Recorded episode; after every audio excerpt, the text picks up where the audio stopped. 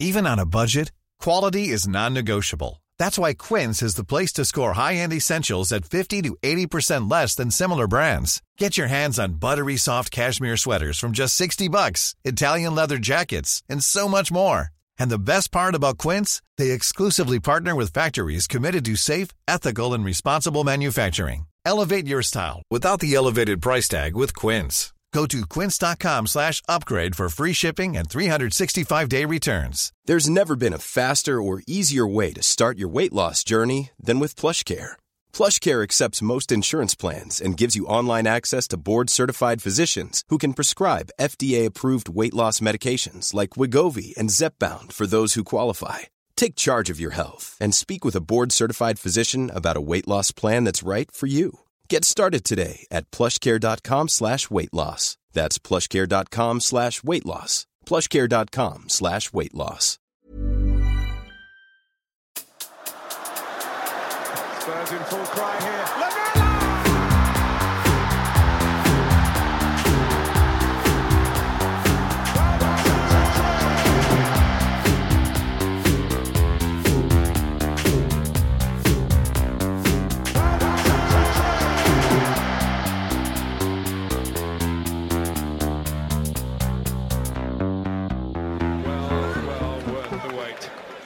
Welcome, listeners, to the Extra Inch. My name's Windy, and I'm joined by my sidekick and best friend Bardi. Hello, Bardi. Hello, Windy. And our tactics guy and my loyal Labrador, Nathan A. Clark. Hello, Nathan. Ruff, ruff. Good dog noises. what what's the uh what's the Oh, background for that? yeah. Okay, so I, I forget that you're not like you're not like a particularly kind of political person. You're not interested in in politics. Uh, this is not sort of day to day party no, politics. no. This is from the man who bought you Operation Big Dog. This is uh, uh, what Boris Johnson reportedly called one of his staffers a loyal Labrador. I see. I see. What a douchebag! That's our prime Yeah. minister. Abdul Akani says, "Windy, if you ever did your intro and dropped the best friend bit, would Bardi cry or slap you?" Um, I would never put violence upon you, Windy. I love you too much. I'd be a little bit disappointed, but I, I'd get on with it because I know. There would be I some serious still- side eye, wouldn't there? Yeah, we're still best friends. We're still best friends. Everyone knows we're best friends. Is it not clear from this podcast? We just need to see each other, Windy. It's been It'd be too nice, long. wouldn't it? Yeah, I want to feel the the lithe embrace of a body. and I want to see. Um, I want to check out your body, see what you've been getting up to. You're not and- going to be happy with me, mate. You're going to be you're going to be so mad. Honestly, I'm um, I'm not what I used to be. I'm gonna. I'll bring my what are those um things that you pinch people to measure fat. I'll bring that along and I'll, I'll make some notes. Is it calipers? Calipers. Calipers. Yeah. There you go. D- Please don't. Although, so what I've what I've decided to do is um, I've not had any. Al- so I this is this is confession time. I drank every single day from the 23rd of December through to the 9th of January. That's a lot. Which is quite, quite I like I wasn't drinking heavily every day, but I was having at least some alcohol every single Sure. day. And I allowed myself that. I really like Christmas. I enjoy Christmas time and I enjoy alcohol. So I was like drinking responsibly, but drinking repeatedly. Uh, and I have put on half a stone over Christmas. I'm not proud of that fact, but it's uh, it's a fact. Uh, I've now decided to not drink until my birthday, which is the third of February. So I will. So from last last weekend, I've not had anything. Uh, I'm craving alcohol, uh, and I will not drink now for a further two weeks. And I hope that in that time I can lose that half a stone, ready to then start the cycle all over again. Half a stone is quite a lot. We got, Yeah. um, we got. I'm going to have a word with you, Windy. Oh, I just thought you were just sitting very proud and very puffed up, but now, now it's all coming out. The truth is coming out. The truth is out. Yeah, I'm pretty ashamed. Not gonna lie.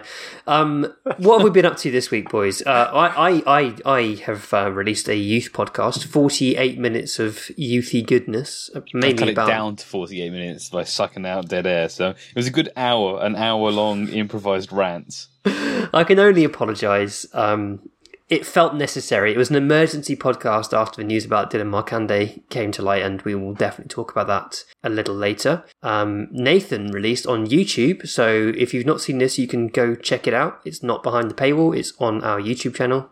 Just Google YouTube The Extra Inch. Inverted wingbacks video, Nathan. Google YouTube. Yeah. Um, God. Why am I so old now? I hate how old I am. So it's like I would say I would I'd say that to my dad. Just just Google Google, just Google. Google YouTube. Open your YouTube app. Yeah, yeah, there you go. Uh, yeah, yeah, did an inverted wingbacks video. Uh, did it with screenshots so I could get it onto YouTube, and um, I'm pretty happy with how that went. That might be something that I do again in the future, and uh, maybe we develop a bit of a YouTube presence. And uh, I feel like we, uh, feel like we've everyone on Spurs Twitter who has the capacity to listen to the extra inch, like we've reached by now. So we need we need those new we need those younger audience members, those YouTubers, those kids. I need more presence on Twitch as well. I reckon that's that's that's, that's where where the young to, people are at. we need to get Bardi Twitch streaming his uh, football manager streams. That's that's what needs to happen Ah, I next. see. Yeah. What was it you said the other day to me, Windy? Uh, uh, should we start a TikTok? Like, what am I going to do with a TikTok? What, so this is something Flav decided to do for the Fighting Cock, and I thought it was a really good idea. And I was I just like, running scared. That's why. no, it I'm, looks I- good. I like, like. I'm yeah, I'm just borrowing from borrowing from uh, the goats. I just can't be bothered to do more video editing than I already That's do. the thing, isn't it? Right? We've we've spread ourselves pretty thin as it is, uh, and it's it's pretty tiring. But yeah, I mean, I'm always open to new ideas. Do some vlogs. I'd do some vlogs live from the football pitch, from the from the stands. That would be great.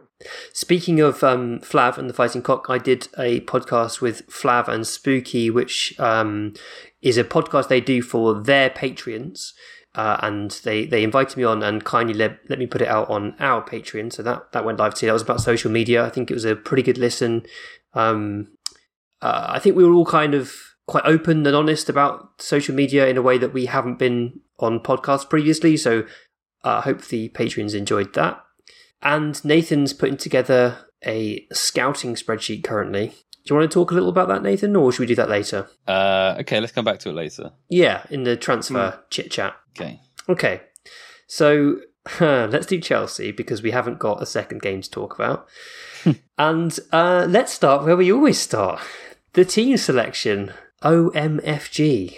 That was my reaction when I saw the, the team. I thought Bardi is going to be absolutely furious at this. Uh, I remember Bardi's fury when Mauricio Pochettino picked Federico Fazio in a in an important cup match, and Bardi never let him forget that, or never let anyone who listened to him speak about it forget that moment. Uh, did you have similar a similar reaction to the Gollini selection, Bardi? No, which is strange. and Maybe that's just my pro Conte stance that I have at the moment. But the the Fazio one was Arsenal were just um, Arsenal on a run of bad results, and we had them at home. They were worried, and then Poch put Fazio in the defence, and I think it was Flamini absolutely destroyed him twice, and we lost. So yeah, that that turned into like a, a never forget that I would I would I never forgave. Um, I never forgave Poch for that. But this is a little bit different. We were 2 0 down already. I can understand I can understand some of the decisions, but resting Hugo was was a bizarre one. I know we need to have a proper look at Gollini, and this was an opportunity to do that, but it, it was a mistake. Do we need to have a proper look at Gollini? I'm not sure I need to have a proper look. I think I've seen all I need to see of Gollini. I mean, I, I did find myself in a strange place on Wednesday night defending a goalkeeper that I don't think is any good.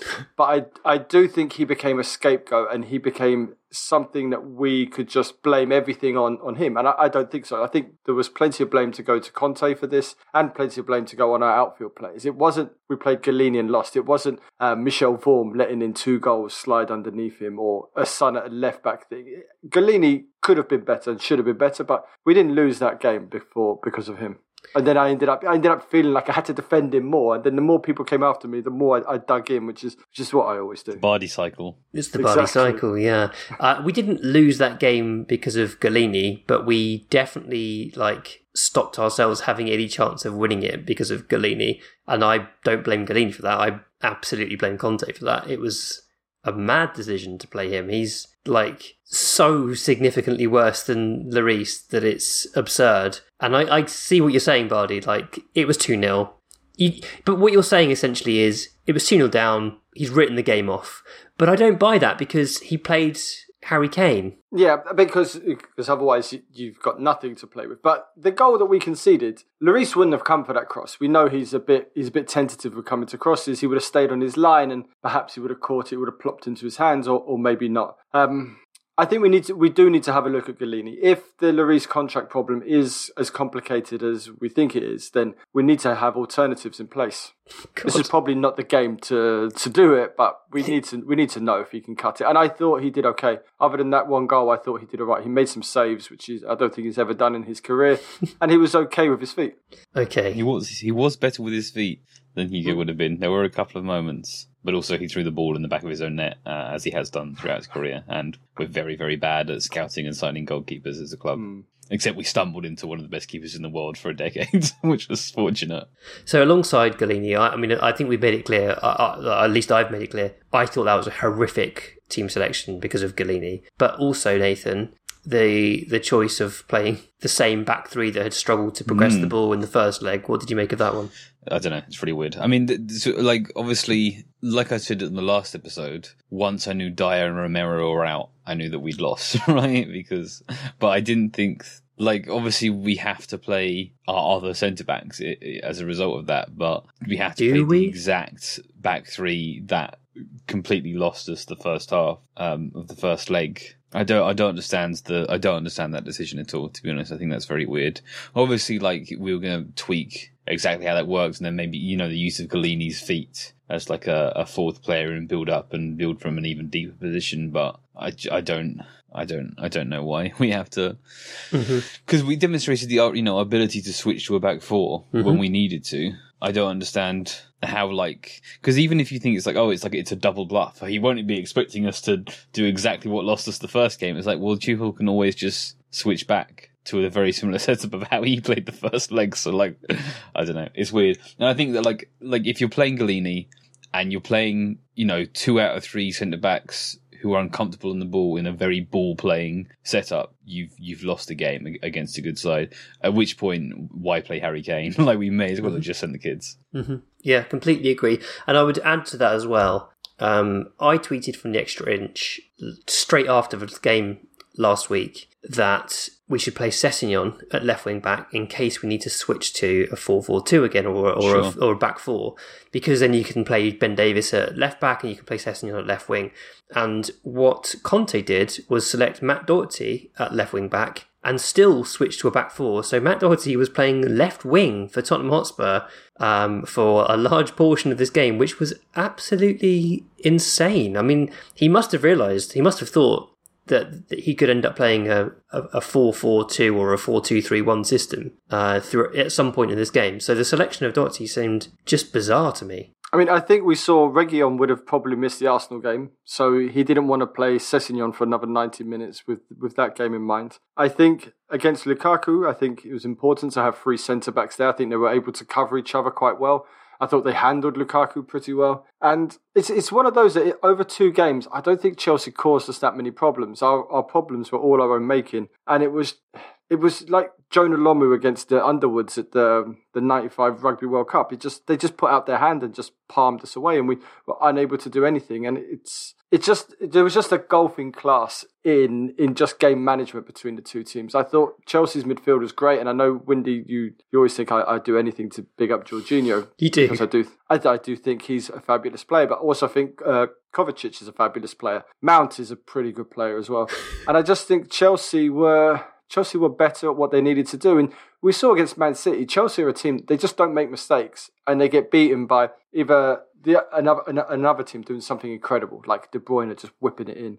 And for us, they just didn't make mistakes, and they just let us make three mistakes, and that that was the difference between us. But it's that level of, of quality that they're just able to sit back and not make mistakes. Rudiger is an incredible defender, and mm-hmm. every time you watch him live, that guy, the way he moves and the way he covers the ground, and he's got a little bit of everything. You can see why he's he's not signing a contract because he can walk into most teams in the world and make a lot of money. he uses the ball so well as well. Oh. I mean, he's not like he hasn't got in like vision that you would say is is unusual for a centre back, but his crispness of pass, the weight of pass, is always spot on, and his decision making is always spot on as well. Uh, he's just a really, really all round competent player. He's so good. Yeah, Uh, and then alongside him on the on the right hand side, you got Azpilicueta. Then when Yeah. things get a little bit dodgy, they bring in Thiago Silva to kind of chill things out Yeah. and put Rudiger to the side of him. It's they're a, they're a very strong defensive unit, and that's that's all they needed to be over these 180 minutes. Mm-hmm. And I, I just thought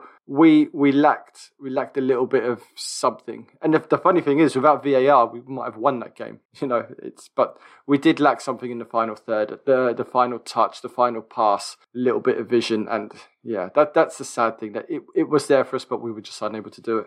Yeah, I mean, I tend to agree with your analysis that Chelsea just had us at arm's length for the whole game. Essentially, they they were playing the second half basically in second gear. They, I, I just felt like they had they could they could step it up if they needed to. If if we were to score, or if, let's say one of those VAR, VAR decisions went our way, then Chelsea had more than enough in the tank to just sort of turn it on again and come back stronger. Uh, they were conserving energy by that point. I, I felt.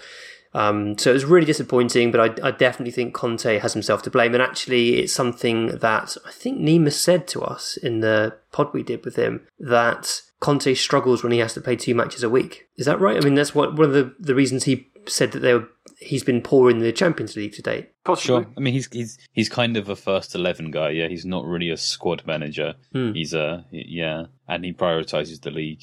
And as and as I sort of um, went into in the video that I did um, a couple of weeks ago, like he can be prepared for. So I think all those things in combination, prioritization of the league, sort of mixed squad management, and a sort of um, you like everyone knows exactly how he's going to play, pretty much um, combined to make him sort of yeah not not have the greatest record in in cup competitions, but be so consistent in the league every year Mm. at various clubs. Uh, Paul Nelson emailed, and he, he made a point that um, that we've kind of covered already. That an elite manager shouldn't make the same mistakes twice in one week against the same team, and further compound it by playing the suspect reserve goalkeeper. And yeah, I mean, I have to agree with that. We also got uh, an, an email from Mike Dav eighty four, who said it might have been on um, on our Discord actually. Is it fair to say that losing to Chelsea three 0 and two EFL games isn't a bad result given our injuries, the golf in squad quality, and spending and some obvious selection and tactical mistakes. I mean, it's I mean, never good it's- to lose three 0 to Yeah. Chelsea across two matches, is it? That's the that's the thing. I mean, it's not the thing is it's it's not an absolute disaster. It's not time to sort of rip up everything and start again, or, or think that we should be utterly pessimistic about the future. It's just that we had yeah real crucial injuries that in that impacted on our ability to play the system we want to play which resulted in Chelsea having an advantage over us during that time. But I would say that Conte does need to learn from that second leg in particular about decision making process. And I would also, I, I, I do think as well, if we see that same backline come out again when Dier or Romero are absent, I would be I would be concerned because I mean I agree that he's got no choice but to play some of the players that you know aren't Dier Romero, of course. But he doesn't have to play the, the back three. He could play a back four, or he could do something a bit more radical, like play Emerson Royal at right sided centre back, or Sure. or or even, who I you know hasn't played centre back, but I think he could probably do a fine job there. Certainly in possession, he'd be a vast improvement. So there's there's more he could have tinkered with. I think. I mean, yeah, I, yeah, I, I, I hold pretty much all of these critiques and, and frustrations, but um, I'm just generally not especially concerned. Like, there's a lot of panic uh, and frustration in the Spurs fan base right now for multiple reasons. Obviously, like the the Arsenal game, um, we haven't bought anyone, and it's mid January. Um, the the the uh, sort of underlying sort of mass um, anxiety around Conte walking out at any moment. uh, um, and then, yeah, a couple of bad results, but like, uh, I think we're good. I think we're a good team. and I don't think Conte's in a rush to run away. And um, I think the squad needs a bit of work, and I think it will get some. And uh, we'll have an opportunity to beat Arsenal some other time. You know, I, I, I, yeah, I was frustrated with the selection, was frustrated with the the, the, the decisions, but we were always going to be the underdog going into to Tuchel's Chelsea, and um, we're playing really well as a team. It, like, I think, I think some of the impression is that like, oh, we beat up some really easy teams, and now we come against a good team, and maybe we're not so good, but I, I don't see it that way at all. I'm, I'm much less concerned. I think we'll be straight back into form pretty soon. So I I'm agree. still happy. Yeah, Chelsea were the worst. That when the worst team to get in this draw. I would have preferred to have got Liverpool or Arsenal. I think we, we could have beaten them. But Chelsea in, in these cup competitions, they're just good. Then they got on, they've got our number. We haven't beaten them since since Ever. 2019. Well, we haven't beaten them for, for many many years, and I think that was in the, the League Cup as well when when Kane got wiped out by Kepa. But yeah, It happens, yeah, and it happens a lot against Chelsea. And I, yeah, it, this is not a sign that it's it's over for Tottenham and Conte's done and he needs to leave. It's um, it's one of these games against a very good, efficient team. So obviously the Arsenal game was postponed. We kind of thought this might happen. Um, my view is that the Premier League have made a ridiculous rod for their own back here with their rules, which are ill thought through and open to interpretation and um, Abuse. and abuse. Exactly, that's exactly the word I was looking for. And Arsenal have absolutely abused them um, by you know sending players out on loan and then asking for a match to be cancelled because they've got one, maybe two COVID cases. I mean, the, the Premier League didn't have the foresight to like include in their ruling, like not including players suspended. You know, is is Or really players you've chosen to loan out in the past week. Yeah, yeah, yeah, yeah. Yeah. I, I, I don't know. There's there's so much anger about this, um, and uh, I don't know. Like, of course, of course, Arsenal have abused the rules, uh, and of course, you know they're cowards. But I look at the wider picture and see like the fact that like okay, even if you count a suspension and a player that they just loaned out who was first, you know, who was who was squad level, um, the fact that we're in a situation in football that like uh, a sort of a, a top six quotation marks team are like down to that many players. Yeah, just one COVID, like just one COVID case shuts down cities in Australia and New Zealand, and obviously that's not the situation, and China, and that's not the situation that like that we're, in, you know, in London or whatever. Um, but I, I don't like as a general principle hate that level of sort of um, uh, caretaking. Obviously, again, that's not what Arsenal are doing here. They're not taking care. Um, they're they're making y- you know use of a situation, but I just um, I think that like there's such a desperation for there to be so much football played all the time that clubs and players are falling to pieces. And Spurs fans desperately wanted to see a really diminished product. You know, we're missing Dier and Romero. They're missing you know, half their squads. Yes, of course, you know, that's an opportunity to get a, a North London derby win and we all want that. But taking a step back, if this was any club other than Arsenal, like I just I want to see I want to see two teams at their best going at it, and I don't mind waiting a week to see that, and I don't mind you know taking care in a pandemic and, and giving extra uh, you know uh, uh, sort of extra care and extra time between games, and not running so many tournaments all the time, not running domestic and um, international tournaments at the same time and running international tournaments every summer so there's no actual off season in a year and I don't know. I just um that of course of course of course Arsenal have been dickheads, but um the wider picture is like this situation is is going to happen. Nathan, are you saying that on this rare occasion, two wrongs have made a right? No, no, I wouldn't ever use that phrase because I hate it. But also, no, not even that's not even appropriate. That's not even applicable. No, it does work. It does work because the Premier League have made a bad rule and Arsenal have, have been bad in abusing it, and and the right result has happened. I think the thing for uh, me is, I think the thing for me is, Spurs fans are so desperate to take the moral high ground here and say, "Look at these cowards! Look at these idiots!" As if Which we are. wouldn't do exactly the same thing. Of course, Daniel Levy would do exactly the same thing that Arsenal have just done. And you're, Yeah, I'm sorry, you're deluded if you, del- you're absolutely deluded if you think otherwise. We would have done the same thing. We would have been applying to to postpone this game if we had 12 players and and two of them were Matt Doherty and Pierluigi Gollini. We just would. We would. So we missed the North London derby anyway. It's uh, it's been a bit of a depressing weekend from a Spurs perspective because it's something you always look forward to when the when the the fixtures come out at the beginning of the year. Lots of people were excited about going to the game. It's felt like a bit of a downer, but it will happen. We did save ourselves an incredible amount of banter that had we played them and lost, then it would have been Lost to the kids, yeah, yeah, yeah, Yeah. So we did save ourselves from that. I, I mean, I personally was really looking forward to it, especially after the Chelsea game and the atmosphere and everything else in the in the crowd. There was some there was some anger. I think a win against Arsenal would have fixed fixes Sure. everything pretty much. So that it was an opportunity missed. And yeah, I feel sorry for those with tickets, you know, match Mm. Of course, I feel sorry for them. And any time a game is cancelled, they have the right to feel angry, I think. But for the most part, I think it's it's a little overblown. And uh, yeah, of, of course, we want to like yeah, yeah, as Buddy saying like we want to we want to bounce back after the Chelsea game. But but I think we're fine. I don't think we need to have that sort of insecurity about our quality. true. Let's talk about transfers. Um, quite a lot to talk about. We've got Nathan's spreadsheet to, to dip into as well. Um, shall I start? Lion says, Why don't our youth players believe? And Why don't they believe Windy? Why do they keep abandoning us? Hmm, it's a good question. Is it because you don't go to the training ground anymore and inspire Mm, them to, to become legends? Like when you were there, think about it, Windy. The, the the players you nurtured through to the first team: Harry Winks, Harry Kane, um, Ryan Mason, Nabil Bentaleb. They're all yours, man. Since you've left, nothing.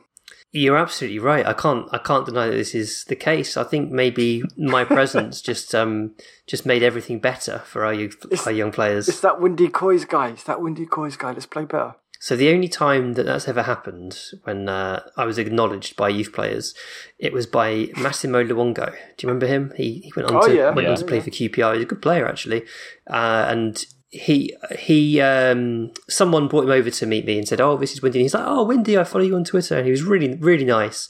And uh, he then said he turned around to one of his teammates. I won't name him.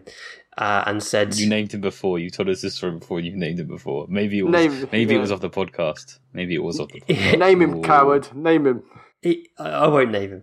He he uh, he said, "This is Windy," and uh, and that player turned to me and kissed his teeth at me because apparently I'd given him a bad review on my blog, and he wasn't very impressed. So I wasn't. Um, yeah, I was public enemy number one with him. But anyway, I don't think anyone knows who I am, other than You've been, Massimo um, Luongo now. You've been accused by like uh, players' parents of like working with agents and all kinds of like nefarious, awful that did happen. things. That did happen. And the club also once. Um, I remember me and me and Bankrupt Spurs were. It was at the old Spurs Lodge training ground. We were watching a game, and it would have been Mason and and um, and Obika playing up front at that time. And uh, club officials had a close eye on on me and Bankrupt. Uh, I think they thought that we were like either agents or involved in like some sort of betting. So Oh, basically, okay. you've like occasionally academy matches. You could bet on academy matches from abroad normally, and so you'd see people on the phone, and it would be like they'd be making a call to a to a foreign country saying. Bet X amount on so and so winning because the information was so hard to get that you'd be able to get one over on the bookies. Uh, and I, I think I think that was a suspicion that we were involved in some sort of criminal betting activity. Just absolute nerds. just absolute weirdos watching watching 16 17 18 year olds run around on a saturday morning at 11 o'clock yeah You should have become an agent, Windy Coy's football agent. It would have been great. You had a whole new li- different life, Windy. You could have been living hated in can you You'd imagine a can you imagine it though i mean i just head to toe and bling. You'd be doing well. no i'd i'd nah i'm not the right character for that for sure Imagine in negotiations with Daniel Levy. yeah.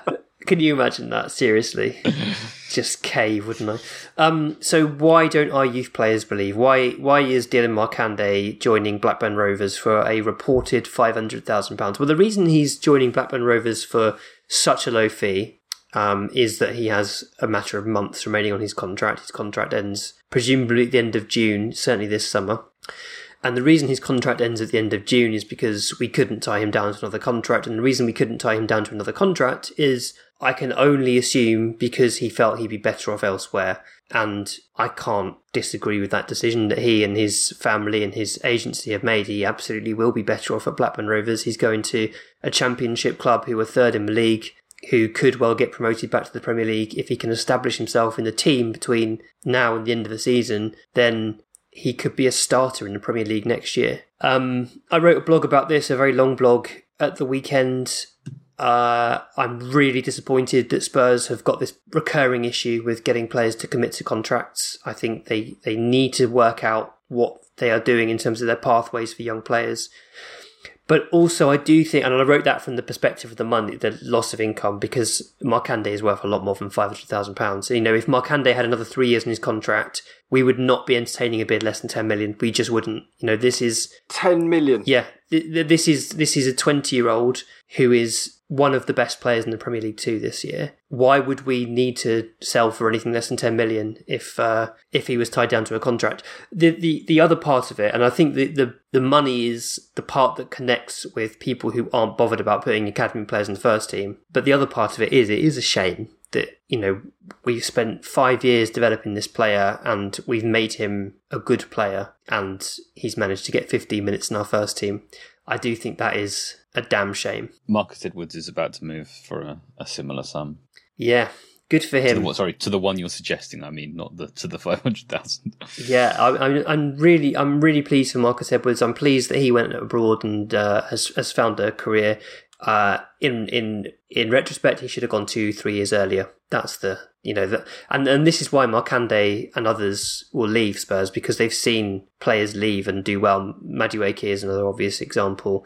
Um, there were players who've left and and not done so well, but they left. the point is they left because they didn't see a pathway at Spurs and they saw opportunities elsewhere. Buddy. But is the fact that he's gone to Blackburn perhaps a, sign that he's not as good? Because I I know Markanday through his numbers that we talk about every now and then, and his 15 minute cameo. He hasn't gone to Dortmund. He hasn't gone to a, a top European team. He's gone to Blackburn Rovers. To be honest with you, I didn't know they were third in the league. I don't often go look that far down the table. But it's the fact that he's gone to Blackburn. He's he's not that good, or there are doubts. And the other thing is, it's also it's that the player has Blackburn must have offered more money, no? Or is it just the fact that they've offered him a route into the first team?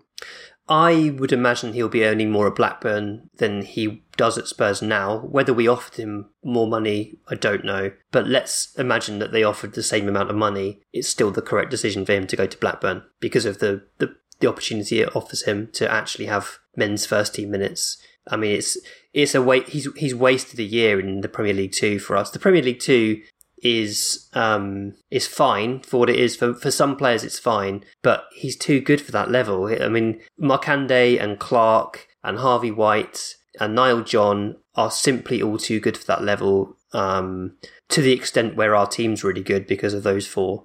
And it was not good when we didn't have those four playing in it.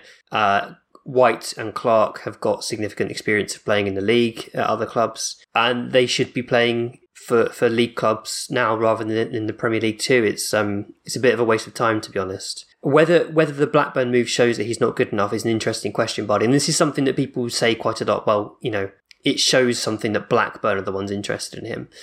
And my response to that is twofold. It's firstly, Blackburn have got some good players. So Ben Brereton Diaz is a player I rate really, really highly and would be happy if he was in Spurs' squad, to be honest. I think he's he's an excellent player.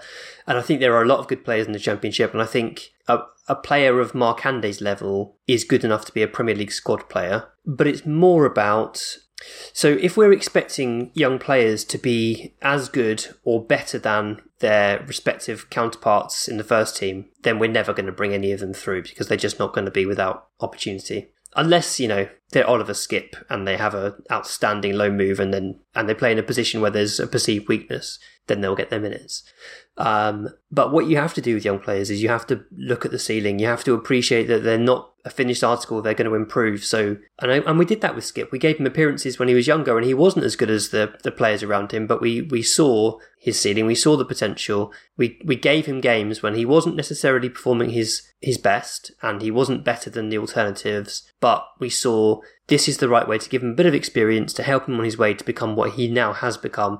And I think we should have been doing that with Markanday over the last 18 months. And I'm not saying play him in the Premier League game, of course I'm not. I'm saying we've had Europa Conference League matches against rubbish. And the reason Spurs presumably didn't play him is because he hadn't signed a contract. And I think that is very stubborn of Spurs. And, and I think it's unfortunate that it's panned out this way because I genuinely think we've lost millions on this player. But it's not just that. It's about the, the many millions we'll lose in the future because hmm. other players will see the exact same thing as Markanday and Cirkin before him. You know, Cirkin last season left for Sunderland because of the same reason.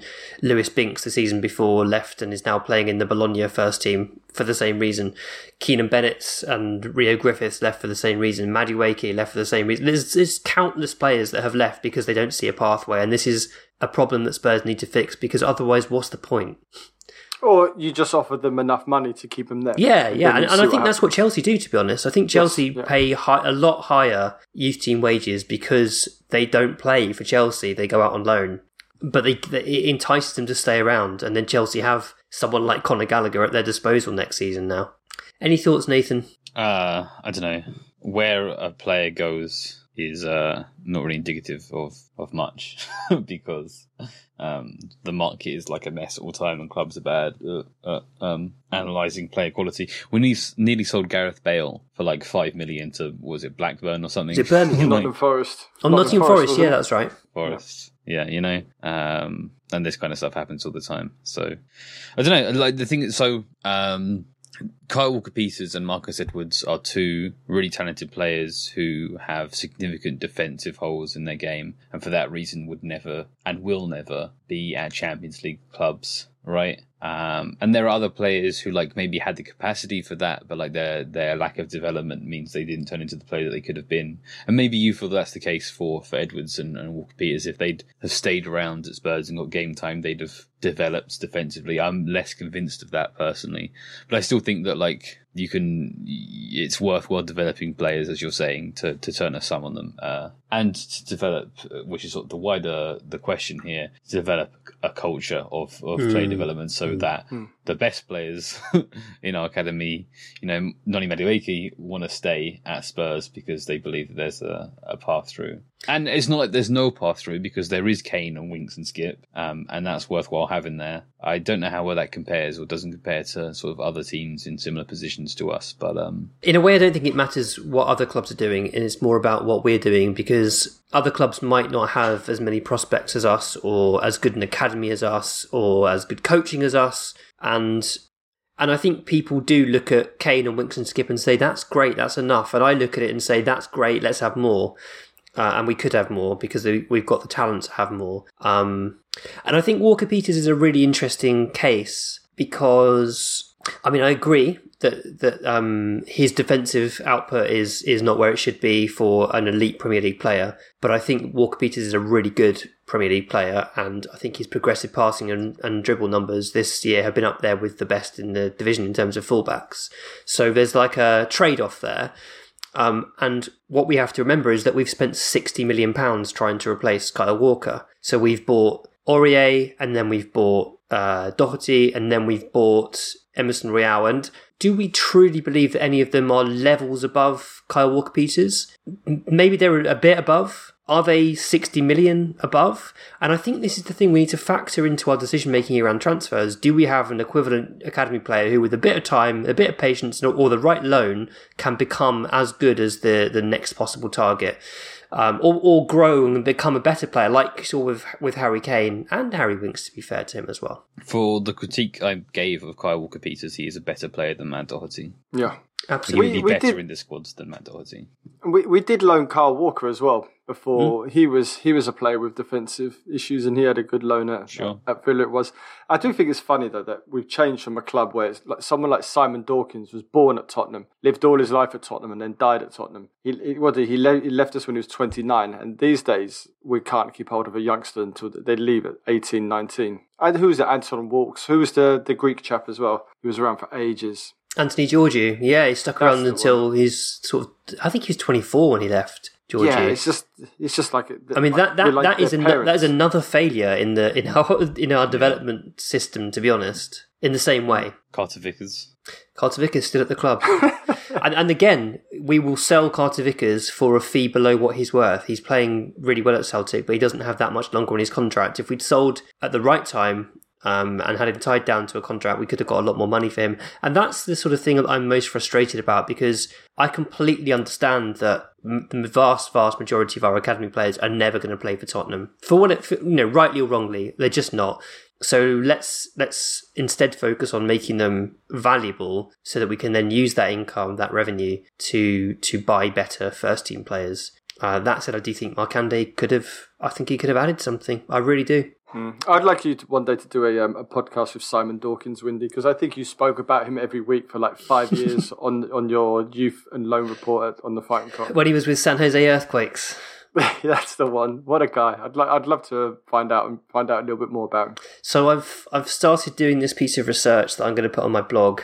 Um, I'm I'm going back ten years. I might go back a little bit further looking at every academy intake. Um, and I've not quite decided on the parameters I'm going to use yet, but I'm thinking of looking at the number of minutes they played at Spurs, the number of minutes they played on loan while at Spurs, how much they were sold for, um, and where they've got on to, to play. And it is it's even the bit of research I've done so far. It's so fascinating to see where some of our players end up. There are players uh, playing now who I just assumed had given up on football, and and actually they've either they're found their way at a league club or a conference club, or primarily, to be honest, a non-league club. There's we've we've even the worst players from our academy are are solid non-league footballers, which I think is really interesting. And um, there's certainly some quirks of this research which I'm looking forward to sort of writing about. Get a camera go out and video them and talk to them, Windy. I, I would watch that.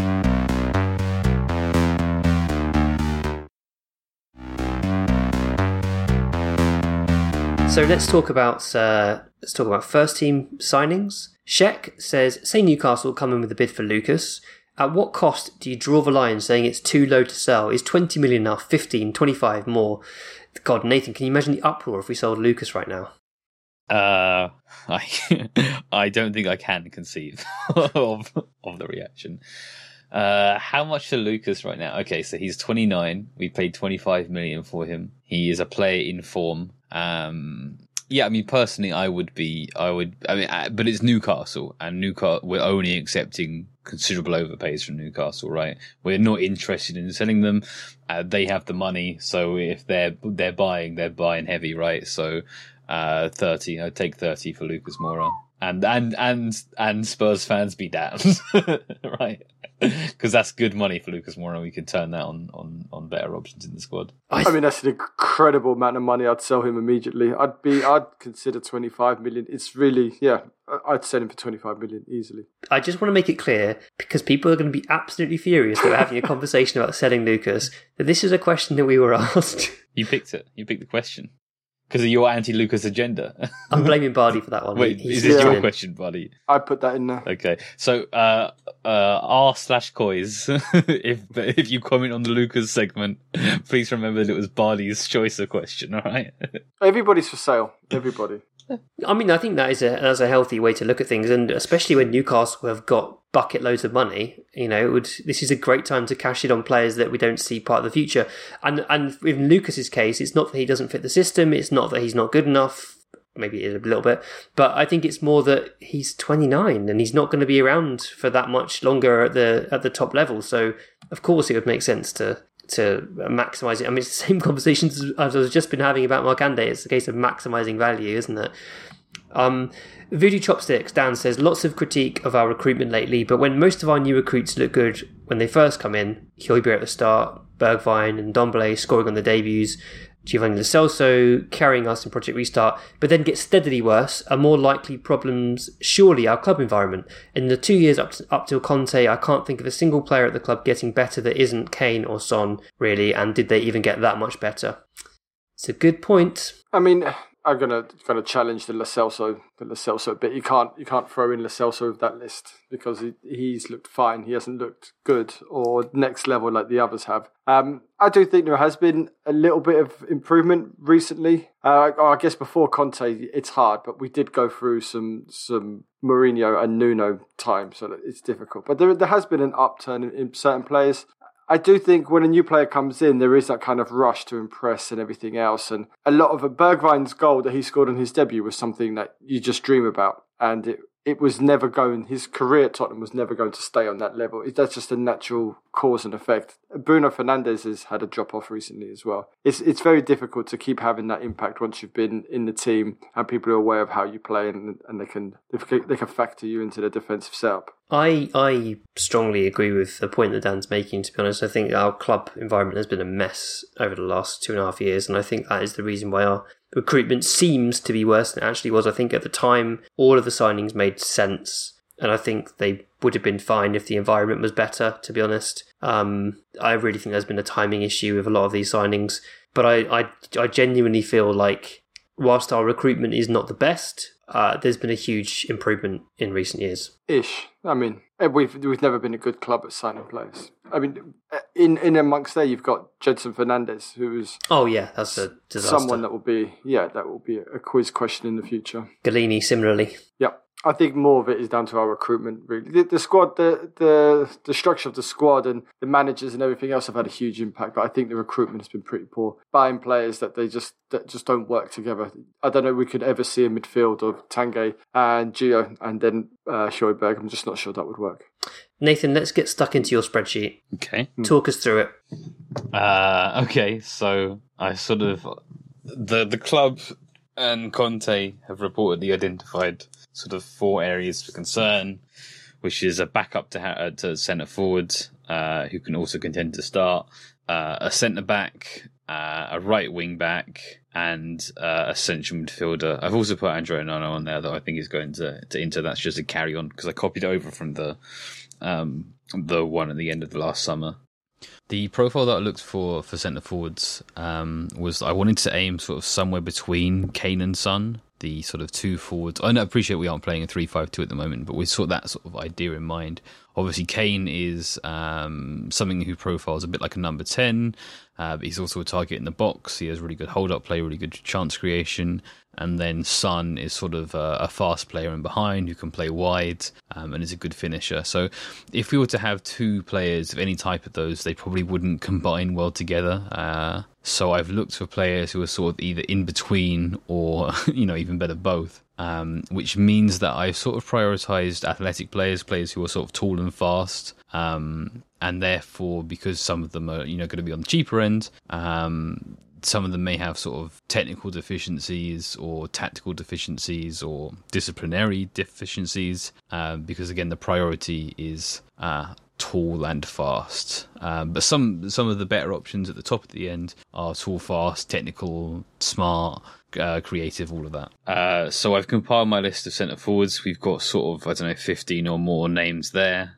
Uh, they're sort of vaguely ranked in order, but it's not a, a, hard ranking. I haven't spent too much time thinking about which order of preference they are in. Um, and I've also pretty much done my right wing backs now. Um, I'm most of the way there. Um, I don't know. There's there's there's a lot of names. Obviously, we don't have time to sort of spend ten minutes talking about each and every one. But do you have specifics uh, names that are popping up to you or are interesting or whatever?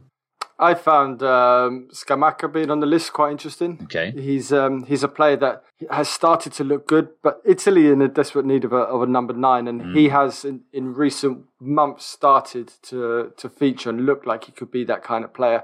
I still think it's crazy that he's being linked with Juve at the moment. I still think he's a long way off that, but I wouldn't want him as as a player to come in and replace Kane. I think he's definitely someone that would have to come in and learn the role. He's got his physical attributes are, are just impressive and yeah, abs, yeah. But I I don't think he would. I don't think he can lead the line at a big club yet. Interesting.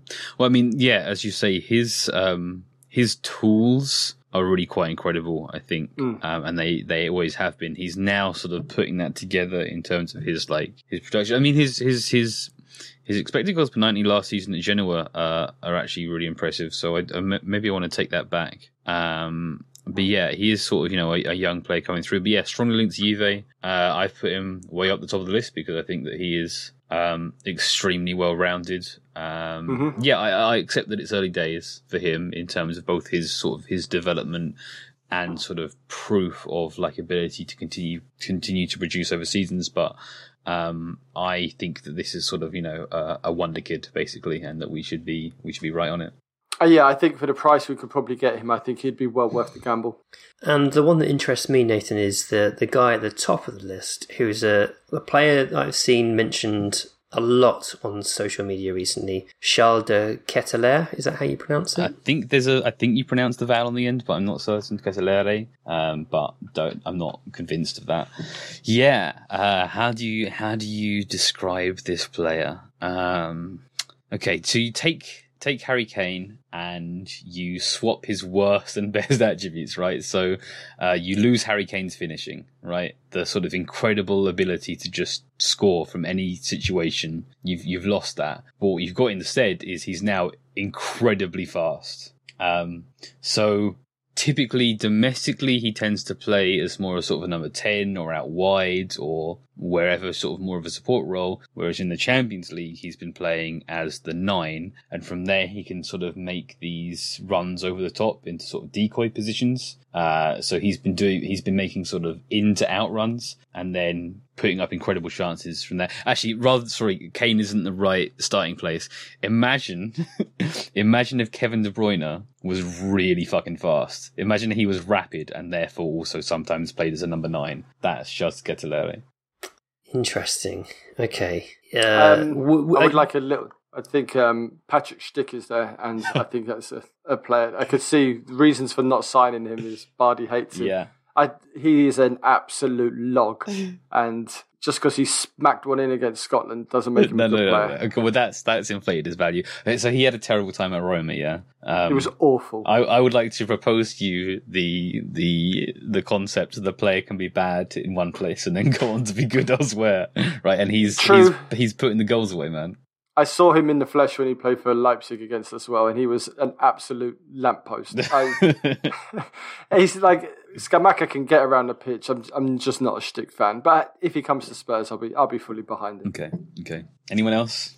Um, I, I mean, I like Dominic Calvert Dominic Calvert Lewin. I think he's expensive, but if Everton go down, he's yeah. There's a free. Oh, if there. If they go down, they. I mean, can you imagine how many teams would be interested in him? He's he's a really impressive player, really really impressive player. I, I think the thing, the good thing about Calvert Lewin is he's a very rounded player. He's kind of like he's not the fastest, but he's not slow. He's not the best in the air, but he's really good. He's not that great in front of goal, but his finish numbers are fine. He's just kind of like good at everything, and he's also like a really decent character. Seems to very very popular in Everton. Uh, would would fit in like a hand in a glove. I think uh, he's a he'd be a great signing. Just the right age as well. He's twenty four, and like I'm gonna say, he's the most handsome player in the Premier League. Uh, Scamacca would would contest if he came in. Oh really? Yeah. Okay. I need to I need to image search Scamacca as well. Ask Callie who she prefers between the two. Okay. Oh, I've seen Scam. Okay, when you said Callie, I was like, okay, now I know who he is. I saw an image went up on Discord. Uh, I'm not into neck tattoos. okay, Mm. I don't mind. I don't mind a sleeve. I don't even mind a chest, but I don't like the neck tattoo. Ah, you need to get with the times, old man. I know I am. I'm. I'm just hammering home how old I am in this episode. Basically, but yeah, he's a he's a handsome chap for sure. I mean, I'm pleased to see Edouard still remains on your list. I think he's very good. Um, I was interested to see that Toney's on the, on there despite uh, the sort of lack of goals this season. He's clearly a good player. I I think maybe um, the price that they would want for Toney is Sure. Over and above what he's actually worth at this point. Sure. Abraham, another interesting one. Really, really like Abraham. Um, but again, he'd cost a lot of money, wouldn't he? Yeah, I mean, a a handful of these players, Edouard especially, I think players who've just moved are sort of fairly unlikely to move again. Um, but I don't think you should rule them out. I think that you should, you should, um, you should ask. you know, it's always worth asking. And if if you were like, I don't know, let's say you were putting together the the Tifo sensible transfers for Tottenham, which which of these would be the pick? Which would be like the affordable one that makes sense from a Spurs perspective? Uh, Charles Ketelaere. Um, I think yeah, Scamacca again. uh, Scamacca if he's if he's available at the sort of price we think he is, and he's not going to Juve. Uh, who's affordable? I mean, I can't believe Brulon Bel- Embolo's still only 24. He's been around for a generation. Yeah, well, he was sort of um, he was kind of an athletic standout at, at youth level, and so was sort of promoted quite fast. And when he's promoted fast, he's sort of not quite at the technical uh, and tactical level, but then he's that's sort of, he's caught up and he's sort of rounded out those things now. And um, I don't know, he kind of um, he kind of looks like a winger playing up top, but on a good day. Does that make sense? Yeah. yeah. Cool. So let's uh, let's move on to the right wing backs.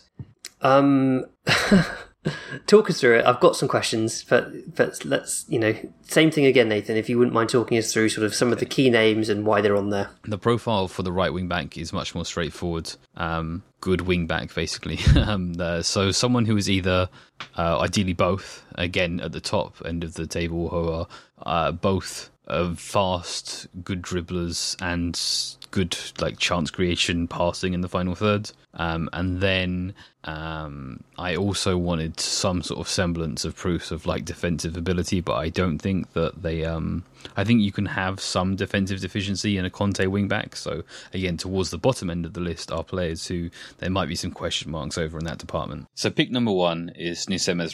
Uh, he will be on a free in the summer and is linked to Barca. I would bid now and I would bid high. I think he is he is the best right back in the world. Um, I think uh, I think he's incredible. I mean, one one thing with this is that like I thought Dest was very good when he was playing right back for Ajax, and now he's gone to Barca and things haven't gone that well for him. Um, but I'm just so much more confident in Mazraoui. I think he's incredible. He um, he just has everything. So I mean, I guess there's an extent to which like he's probably he's probably slightly better as a fullback than a wingback because he is able to do all of the incredible attacking output stuff he does and also, you know, get all the way back and defend. And therefore you're getting sort of more um, excellence per defensiveness, right? If that makes kind of sense. Um, but like he'd be excellent as a wingback too. Um, so he's definitely, definitely my number one pick. His creativity from all positions, uh, his his tight space dribbling. Um, I guess I guess there could be very marginal questions about sort of athleticism for him. Um, but he can he can create separation through technical ability. Um, and and the thing with saying like oh it's for Ajax is that like he's done that against good Champions League teams again and again. So uh, yeah, he's my number one pick, and there are other good players there too. I'd like to ask about Dwight McNeil because he's Yeah. always struck me as a very, very old-fashioned winger who who's probably not in the right era to be to be counted as a, as a as like a great player. But it's interesting you put him here as a right. I was literally just watching him before, uh, while, while I was waiting for you to turn up um, on Wyscout. So he's left footed. He plays left wing. He occasionally plays right wing. Um, I've watched one game so far uh, of him playing on the right, and he has been sort of cutting inside quite a bit. Uh, but I think that, I mean, essentially, if you play uh, as a winger for Burnley, you're playing as a wing back for most of the clubs, right? That's that's the same role. Um, so certainly from the left, he he profiles just like a wing back, and he's a really good one. His his delivery from the wing is really strong. Whether he would do that on the right, the benefit is obviously that Conte um, has shown a preference, and I did this in the recent YouTube video for inverted wing backs, so we can't be too terrified of, of left footers. Um, I just thought he was an interesting because I I looked through fullbacks and wing backs. Um, and then I thought, okay, what about defensive wingers? What about, you know, what about signing Adama Traore, Victor Moses, whatever? Um, and thinking that way. And he was just the first one who came to mind. And I thought, okay, yeah, he's actually, he's a strong candidate. So I want to watch some more. In fact, I might sort of live stream in the Discord watching him play on the right for Burnley and see how sort of, how much, uh, touchline presence he has. Um, but he's just sort of an, an interesting outside shout. I just want to highlight one more, and it's the the Leon player Malo Gusto, Yeah. which in Spanish translates as Bad, bad, taste. taste. Yeah. Bad taste at right wing back. Uh, I don't. I don't have a huge amount to say about him at the moment. Uh, his numbers look really good. I haven't sort of done the the rest yet, um, and also he has a funny name. So Yeah, that works. I was also going to pick out Dwight McNeil. I was uh, intrigued to see him pop up on the right wing back um, list. Nathan now obviously obsessed with inverted wing backs.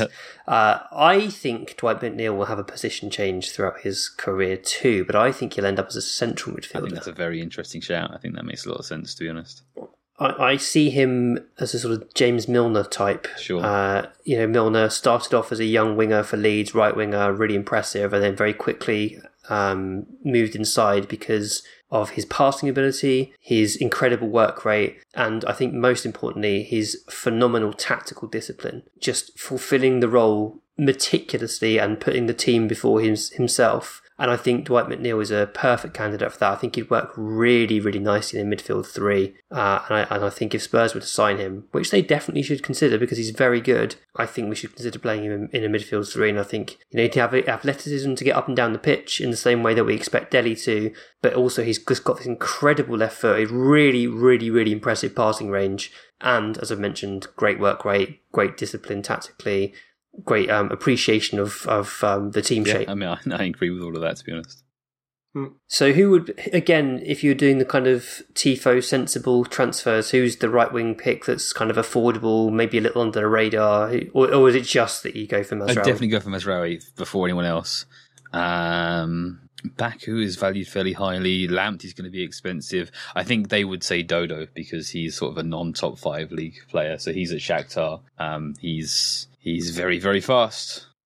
Okay, and he's uh he's an attacking full, attacking wing back, yeah, I assume. yeah, yeah. I don't know if he has. I don't. I wonder if he has sort of prior experience at wingback. But he's Brazilian, so they have a culture of very attacking wingbacks. I guess. Um, there's the, the obviously the strong um, Brazilian players to sort of Shakhtar pipeline, and he is he's a standout in that department. Uh, obviously, you know, playing uh, in the Ukrainian division. Um, you you know there's a level of opposition question there. He does have Champions League minutes, so it's worth taking a look at them. Um, but yes, he I guess he's he comes across as a bit of a uh, a tifo suggestion.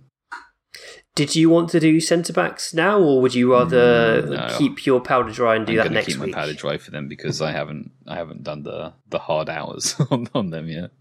So there you go, listeners. Something to look forward to in next week's podcast. Some uh, some left-sided centre back discussion. Um, question from Kino: When did you last boo and why? I think um, I think I probably booed with the the Nuno um, substitution. Was it was it, It Lucas? was Lucas. Yeah, I think I think that was probably the first time I've ever booed. I just got kind of got swept up in the, in the moment. So everybody just got really upset, and I was just like, I have some of that. Um, I didn't boo Ndombele. I I did tell him to hurry up and get off the pitch. But um, yeah, that was the only time I've ever booed, and it was um, I helped I helped sack Nuno, so I'm kind of grateful. Good work, mate. You should all be grateful to me. Yeah, Thanks, buddy. I got a man. I got a man Yeah. fired. He's A got man family to lost his job because of you. exactly. I don't think I've ever booed. I don't think I've ever booed at uh, the stadium. I I would like to say that I would have booed Mourinho, but the reality is that were I going to Spurs regularly, I would simply have stopped going to Spurs regularly under Mourinho, so I wouldn't have had the opportunity to boo him anyway. Yeah, yeah. Um, I, I don't think I've ever booed Spurs. I boo the opposition all the time. Every sub they make, Hmm. uh, And the every time the, the ref, every time the manager gets out his seat, uh, when they come out to warm up. Um, I don't think I've ever booed Spurs.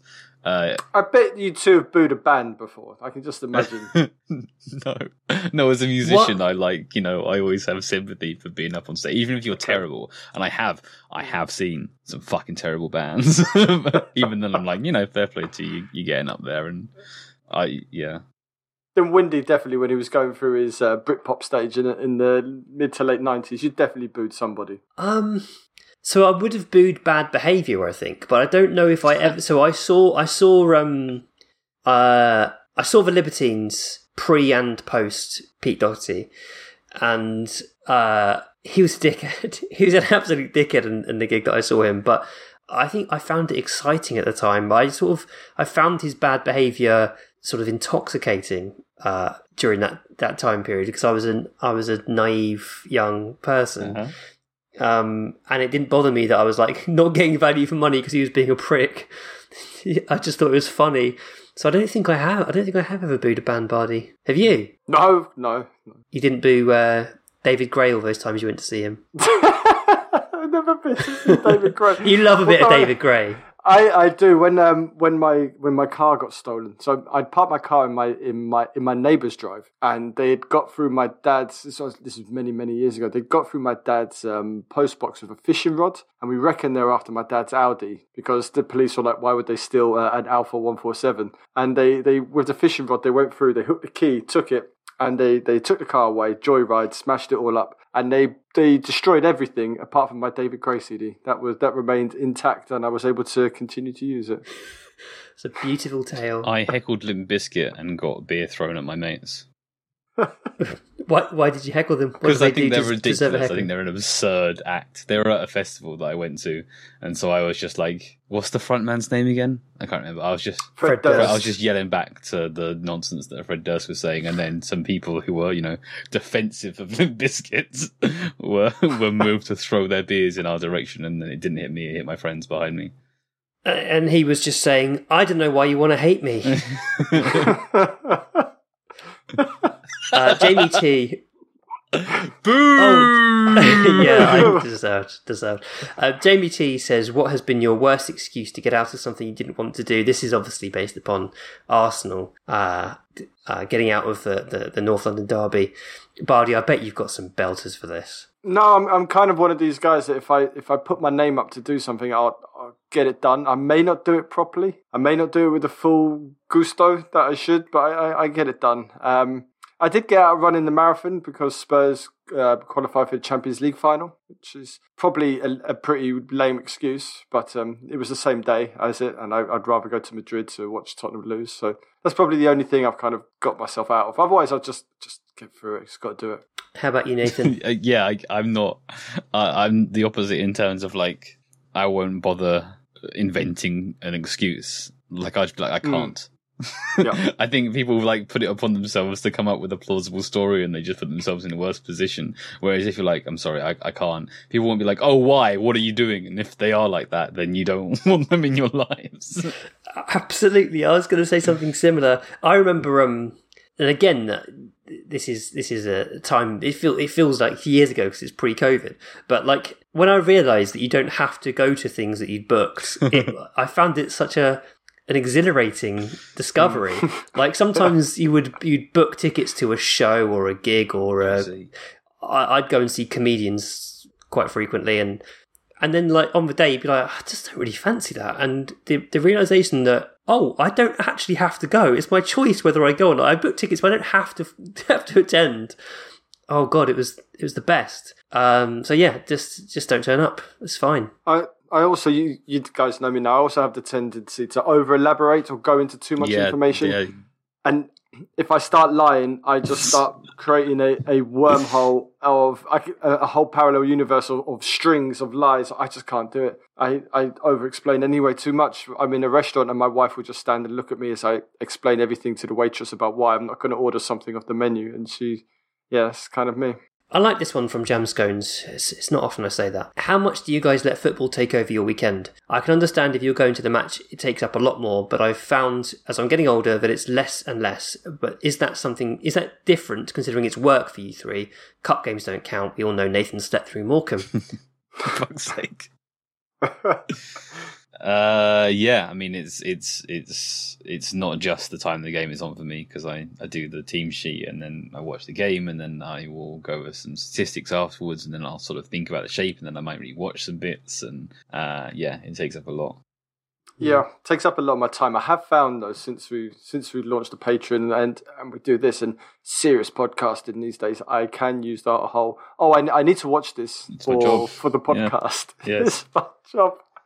Um, so I do use that card a little bit more, but I, I've said many times it, it's a privilege being able to go watch Tottenham. So um, it, it takes up time of my life, but it's time that I, I factor into my life and try and work things around.